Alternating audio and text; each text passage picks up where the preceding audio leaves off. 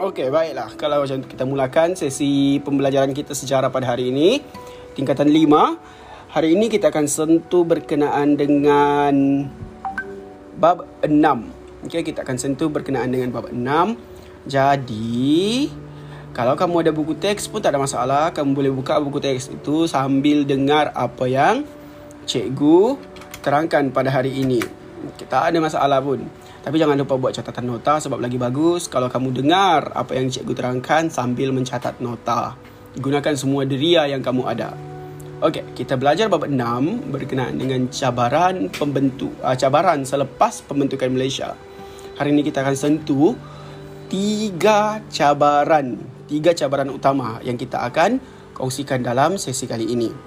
Jadi, kita mulakan. Cabaran yang pertama berkenaan dengan pemisahan Singapura. Okay. Keluarkan nota masing-masingnya. Okay. Pemisahan Singapura, kamu pasti sudah tahu dalam pembentukan Malaysia, dalam gagasan Malaysia dahulu 1963, Singapura antara salah satu wilayah yang setuju bergabung dengan Persekutuan Tanah Melayu untuk membentuk sebuah negara yang kita kenali sebagai Malaysia. Kita tidak sebut Malaysia, itu sebutan bahasa entah bahasa apa. Kalau bahasa Melayu kita sebut Malaysia, itu sebutannya sebenar. Jadi negara Malaysia. Tetapi Singapura hanya mampu bertahan selama 2 tahun sahaja dalam gagasan Malaysia. Ada beberapa perkara lah yang menyebabkan Singapura itu memilih untuk tarik diri daripada gagasan Malaysia. Sebenarnya, kalau kita lihat ke belakang sebelum pembentukan Malaysia itu sendiri, penyertaan Singapura dalam Malaysia itu agak bermasalah sebab Singapura nak masuk dalam gagasan Malaysia semata-mata atas faktor politik dan juga ancaman komunis pada ketika itu. Secara tidak langsung, bolehlah kita katakan Singapura setuju masuk gagasan Malaysia untuk menyelamatkan keadaan negara mereka daripada diancam oleh komunis. Jadi ini salah satu faktor juga yang mempengaruhi kenapa Singapura itu memilih untuk berpisah dari Malaysia. Okay, jadi kita lihat. Pemisahan Singapura ni merupakan cabaran utama sebab terlalu baru, negara Malaysia belum lagi kukuh, tiba-tiba ada wilayah yang hendak memisahkan diri. Dia seolah-olah menunjukkan negara itu kurang berdaulat sebenarnya. Sebab tu pemisahan Singapura satu isu yang sangat besar dalam sejarah negara kamu ni. Okay. Bila kita nak kaji tentang sejarah, kita nak lihat peristiwa dalam sejarah itu, kita memang tidak boleh lari daripada PES. Kamu dah belajar PES kan? Okey, cikgu tahu kamu dah belajar PES ni.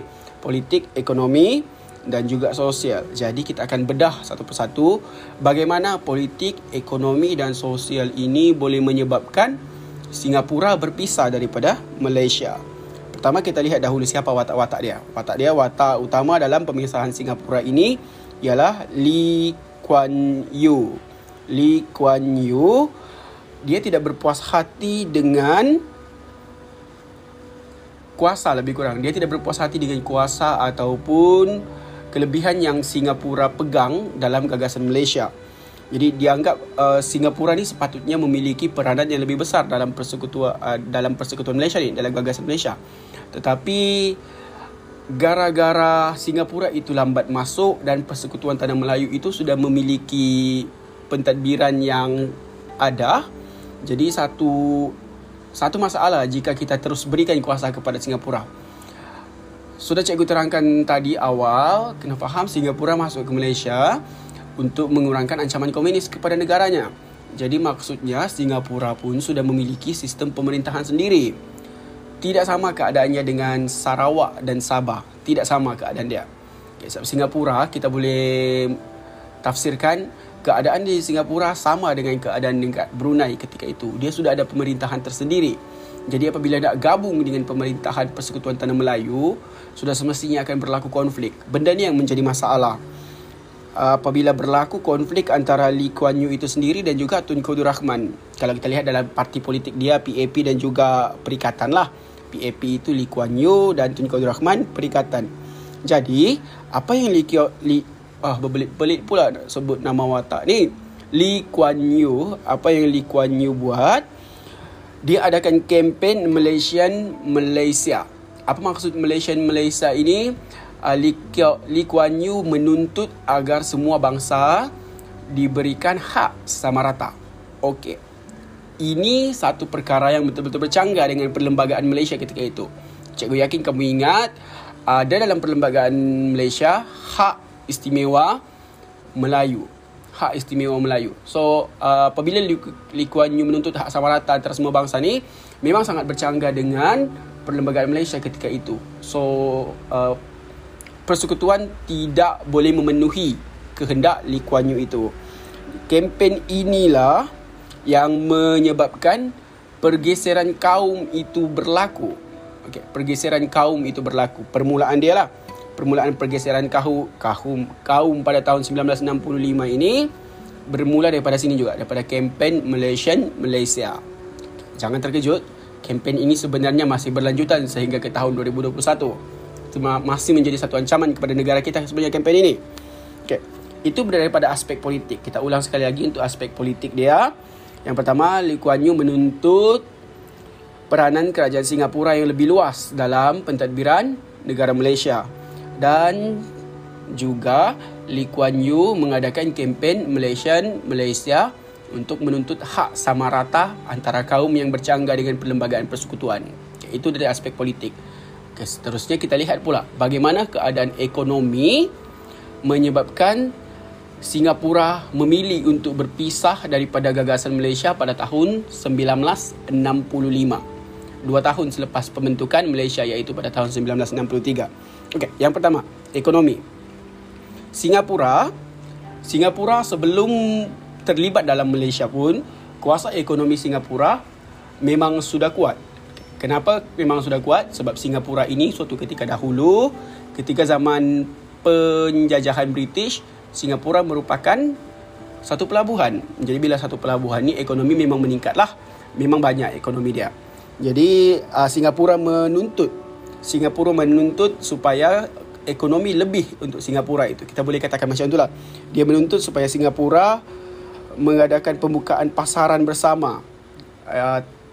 Pembukaan pasaran bersamalah, common market segerakan. So sebab salah satu polisi yang ada dalam Persekutuan Malaysia ketika itu untuk tackle ekonomi, ekonomi agak terhad, agak tertutup sebab negara kita baru terbentuk, kita baru nak kukuhkan keadaan ekonomi kita dengan pemerintahan sendiri ketika itu.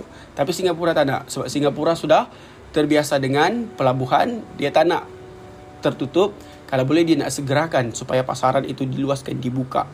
Okey, itu antara tuntutan dari segi ekonomi lah yang bercanggah dengan perancangan persekutuan.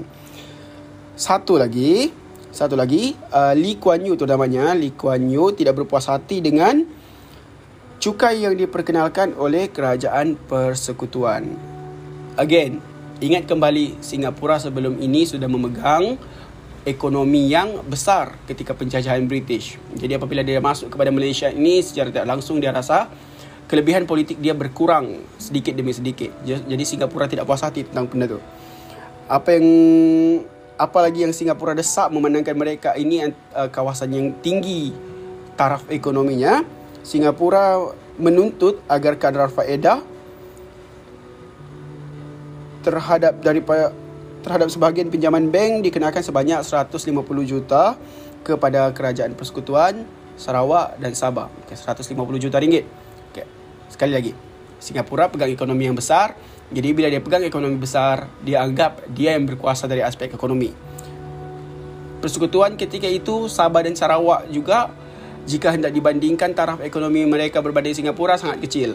Jadi Singapura mengenakan kadar faedah kepada persekutuan, kepada Sabah, kepada Sarawak, jika mereka ingin membuat pinjaman daripada ekonomi Singapura.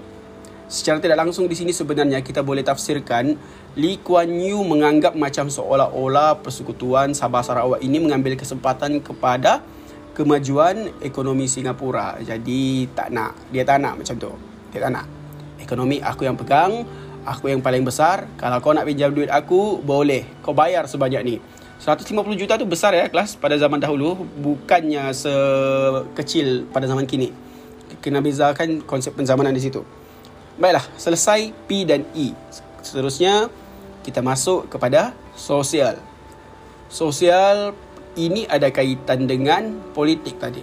Kalau ingat dalam politik tadi, kita sudah sentuh berkenaan dengan kempen Malaysian-Malaysia. Jadi kempen ini sebenarnya menyebabkan pergeseran antara kaum. Jadi dalam aspek sosial ini, faktor yang paling besar kepada pemisahan Singapura ialah masalah perkauman. Sebelum Singapura itu berpisah sekalipun, telah berlaku rusuhan kaum antara Melayu dengan Cina. Sebab ketika ini watak utama Melayu dan Cina berlaku rusuhan di Singapura pada 21 Julai 1964, iaitu setahun sebelum Singapura berpisah. Okay. Rusuhan ini berlaku ada kaitan dengan kempen Malaysian-Malaysia tadi. Sebab dalam kempen Malaysian-Malaysia, dia menuntut hak kesamaarataan antara semua kaum. Jadi benda inilah yang dirusuhkan pada 21 Julai 1964 itu. Okey. Seterusnya, kita dah sentuh berkenaan dengan faktor. Mari kita lihat pula bagaimana peristiwa ataupun proses kepada pemisahan Singapura daripada Malaysia itu. Kronologi dia. Sebab bila kita belajar sejarah ni, kita memang tak boleh pisah daripada kronologi. Kronologi paling utama. Pertama, Selepas rusuhan berlaku, mulalah kerajaan persekutuan Malaysia ini ambil serius akan kepincangan ataupun masalah krisis yang berlaku dekat Singapura itu. Sebab rusuhan kaum bukannya perkara yang kecil. Okay, dalam konteks negara kita yang bermasyarakat majmuk ni, rusuhan kaum satu perkara yang sangat besar. Jadi Tunku Abdul Razak diarahkan untuk berunding dengan Lee Kuan Yew, kira macam lebih kurang cuba buat perjanjian agar kedua belah pihak bersetuju. Tetapi gagal. Kenapa gagal? Again, ingat kembali apa yang Lee Kuan Yew kemukakan, kempen Malaysian-Malaysia. Kempen ini bertentangan dengan perlembagaan. Jadi Tun Abdul Razak tidak boleh penuhi, maka gagallah rundingan itu. Apabila Tun Abdul Razak gagal, Tunku Abdul Rahman yang menjadi Perdana Menteri ketika itu meminta Tun Abdul Razak untuk bermesyuarat dengan Dr Ismail, Tan Siew Sin dan juga V.T. Sambanthan. Okay, kalau lihat, dia masukkan sekali China dan India dalam mesyuarat pada tahun 1965. Dia masukkan tiga-tiga kaum. Kenapa tiga-tiga kaum? Sebab masalah yang paling runcing ketika itu adalah masalah perkauman. Jadi tiga-tiga kaum dipanggil sebagai wakil untuk berbincang mengatasi masalah-masalah ini. Okey. Runding antara Tun Abdul Razak, Dr Ismail, Tan Siew Sin dan juga V.T. Sambanthan, akhirnya mereka bersetuju untuk memisahkan Singapura. Sebab Singapura ini lebih tepat, Lee Kuan Yew tidak bersetuju dengan persefahaman antara Cina, India, Melayu dekat Semenanjung. Jadi, untuk meredakan ketegangan, lebih baik Singapura itu dikeluarkan daripada Malaysia. Mesyuarat pada 1 Julai 1965 inilah yang menyokong pemisahan Singapura. Kita boleh tafsirkan sebenarnya dia win-win situation. Okay, Lee Kuan Yew di Singapura, dia nak pegang kuasa ekonomi, dia nak pegang kuasa politik, dan keadaan yang sama juga berlaku dekat Malaysia ketika itu, dekat Semenanjung lah terutamanya. Jadi Lee Kuan Yew dapat apa yang dia nak, dia dapat kuasa politik dia, dia dapat kuasa ekonomi dia, and then dekat Semenanjung pun dapat mengekalkan keseimbangan hak kaum yang ada dekat situ. Keseimbangan tidak sama dengan kesamarataan. Okay, kena faham di situ perbezaan dia dalam terminologi. Okey, jadi selepas rundingan pada 1 Julai itu, kita lihat pula beranjak sebulan kemudian pada Ogos tahun yang sama, maka hasil mesyuarat Tun Abdul Razak tadi dengan dua wakil bangsa lain diusulkan ke Kabinet Malaysia ketika itu. Okay, ini sistem pemerintahan dekat negara kita ini. Apa-apa yang telah dibincangkan jika hendak dilaksanakan perlu mendapat kelulusan kabinet.